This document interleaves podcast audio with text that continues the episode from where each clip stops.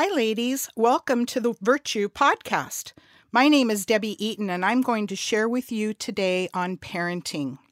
My husband and I have been married for nearly 40 years.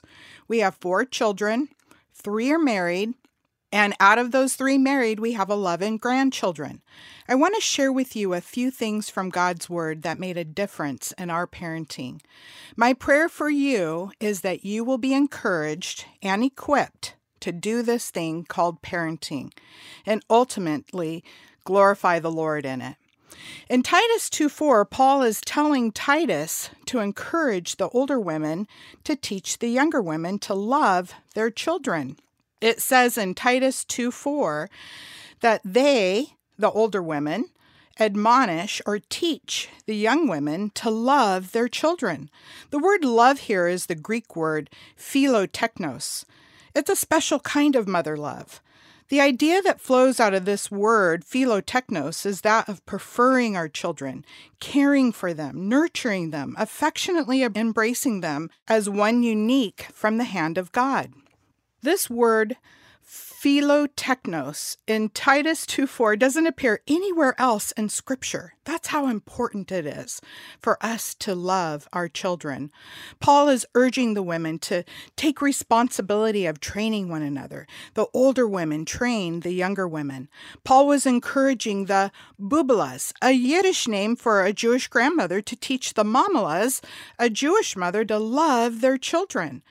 We're going to look at how to love our children by teaching and training them.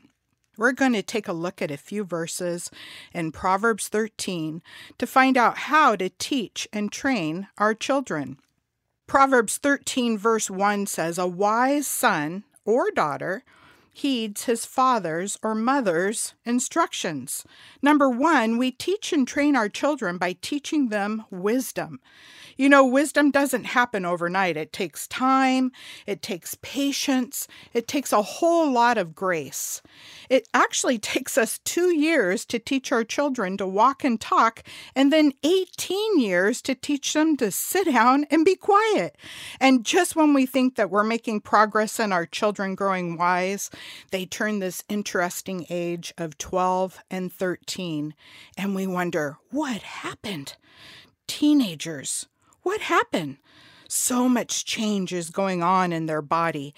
You know, not only is the body changing, but the brain is changing.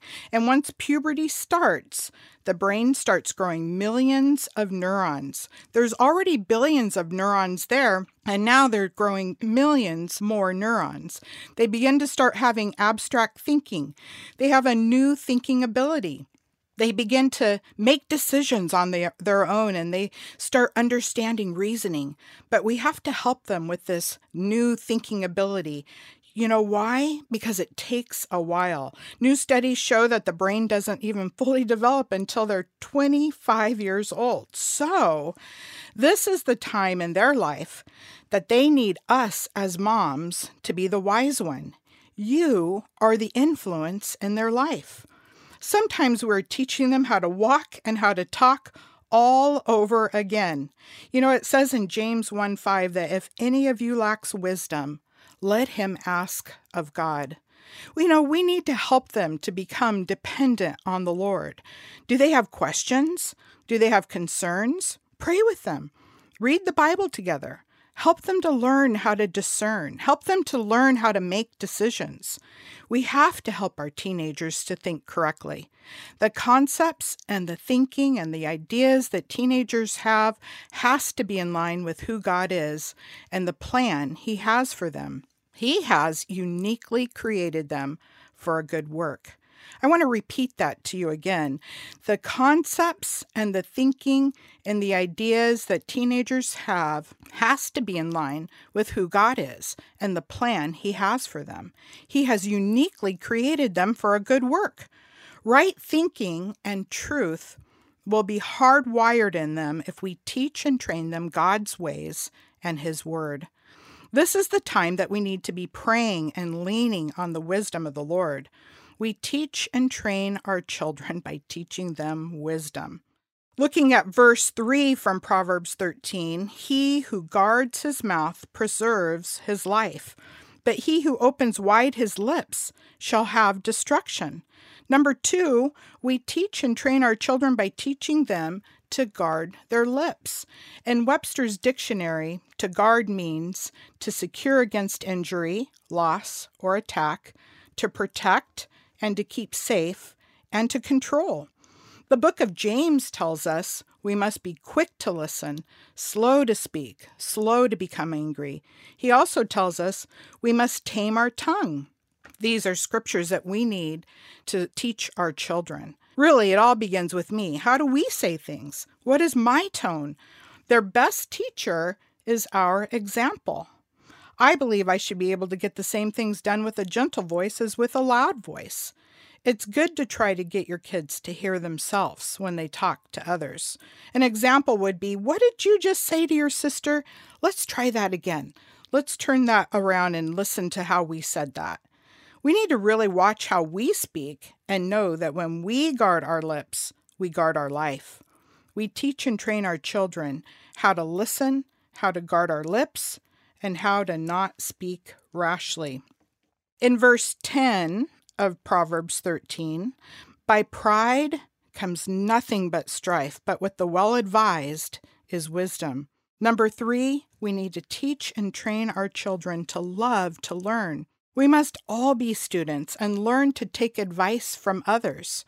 Be an example to your child and constantly be getting more advice on parenting or marriage or on the Bible. Let them see that you are willing to get more informed on issues of life. You know, the opposite of pride is humility. If you need help or information on something, go ask. Ask a friend. Ask someone older in the Lord than you. Encourage one another. Pray with each other. Ask the Lord. Help each other know that this too shall pass. Listen to podcasts just like you're doing with this one to help you with things. Having teen trouble? Ask someone. Ask someone who has experience. Ultimately, what does God's word say? Be Bible dependent. You know, we teach and train our children by teaching them to love to learn. In verse 13 of Proverbs 13, it says that he who despises the word will be destroyed, but he who fears or respects the commandment will be rewarded. Number four, we teach and train our children to respect. We must teach them to respect people, to respect authority, our elders, other people's property. Are we respectful? Do we respect our elders? Do we hold the door open for others? How about an elevator? Do we rush right in or do we wait till the people step out of the elevator first? How about when we go to other people's homes? Are we respectful of their home? Do we clean up after ourselves? We need to teach our children by our example. We need to respect our husband. We need to respect people. How do we treat others? We need to respect authority. How do we respond to those over us? We need to take care of our elders.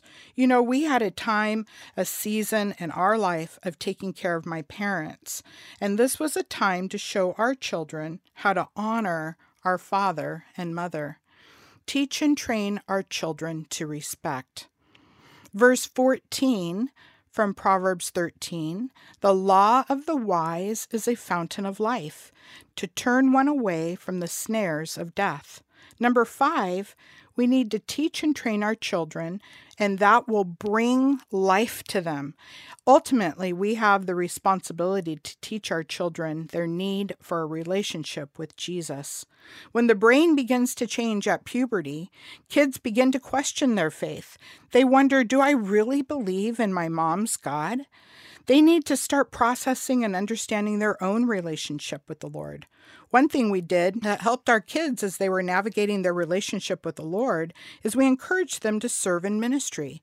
Maybe they can help in the children's ministry or help pass out bulletins or help in the youth ministry. Also, help them get involved in the youth ministry at your church. Help them to go to camp. Going to camp is life changing for kids. We need to show them their own need for a relationship with the Lord. Not push our relationship with the Lord on them, but see their own sin and need of a Savior. We teach and train our children by teaching them how to walk with God, and then we get to spend eternity with them in heaven. In verse 20 of Proverbs 13, it says, He who walks with wise will be wise, but the companion of fools will be destroyed. Number six, teach and train our children to walk with the wise. Notice it says walks, not runs. I set the pace. Who is the wise in this verse? Well, it starts with us, you, other moms, godly friends, godly relationships, teachers, peers, siblings. These are the wise ones in our children's life.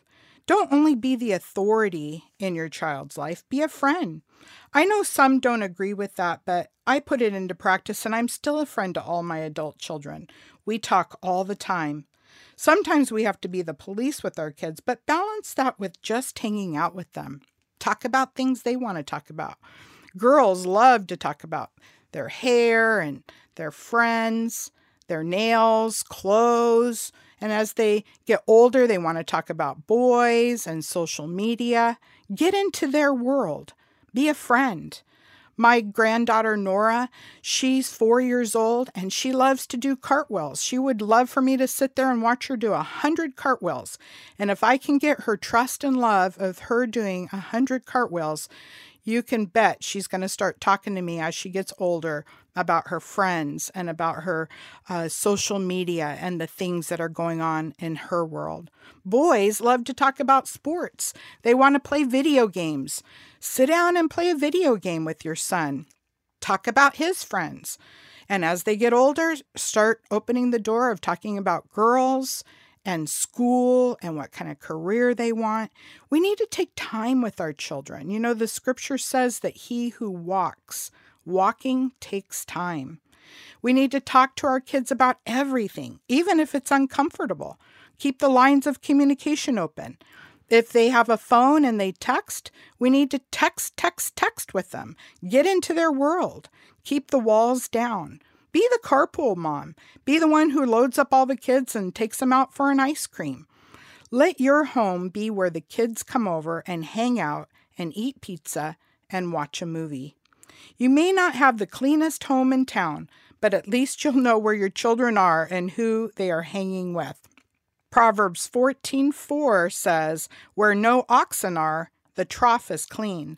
If you keep the oxen, the kids, at your home, the trough, your house, won't stay so clean, but it'll all be good. Also, remember, we are raising someone else's spouse. Teach them to communicate. Teach them to be open and honest. Teach them how to clean up after themselves.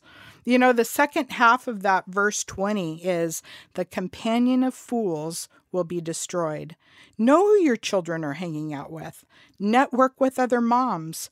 When the kids start hanging out with friends, make sure everyone is on the same page. Give each other a call. Find out what their rules are about movies and about cell phones and about the internet. Keep the communication open and compare notes. And especially as our teenagers begin to date and have the opposite sex hanging out, make sure you're on the same page with the other family and the other mom as to what the rules are for them. We teach and train our children by teaching them to walk with the wise. Verse 22 from Proverbs 13 A good man leaves an inheritance to his children's children. I'm not talking about an earthly inheritance. I'm talking about an eternal inheritance. No matter what our past is or what our parents' past is, we can break the chain and pass on to our children a godly heritage.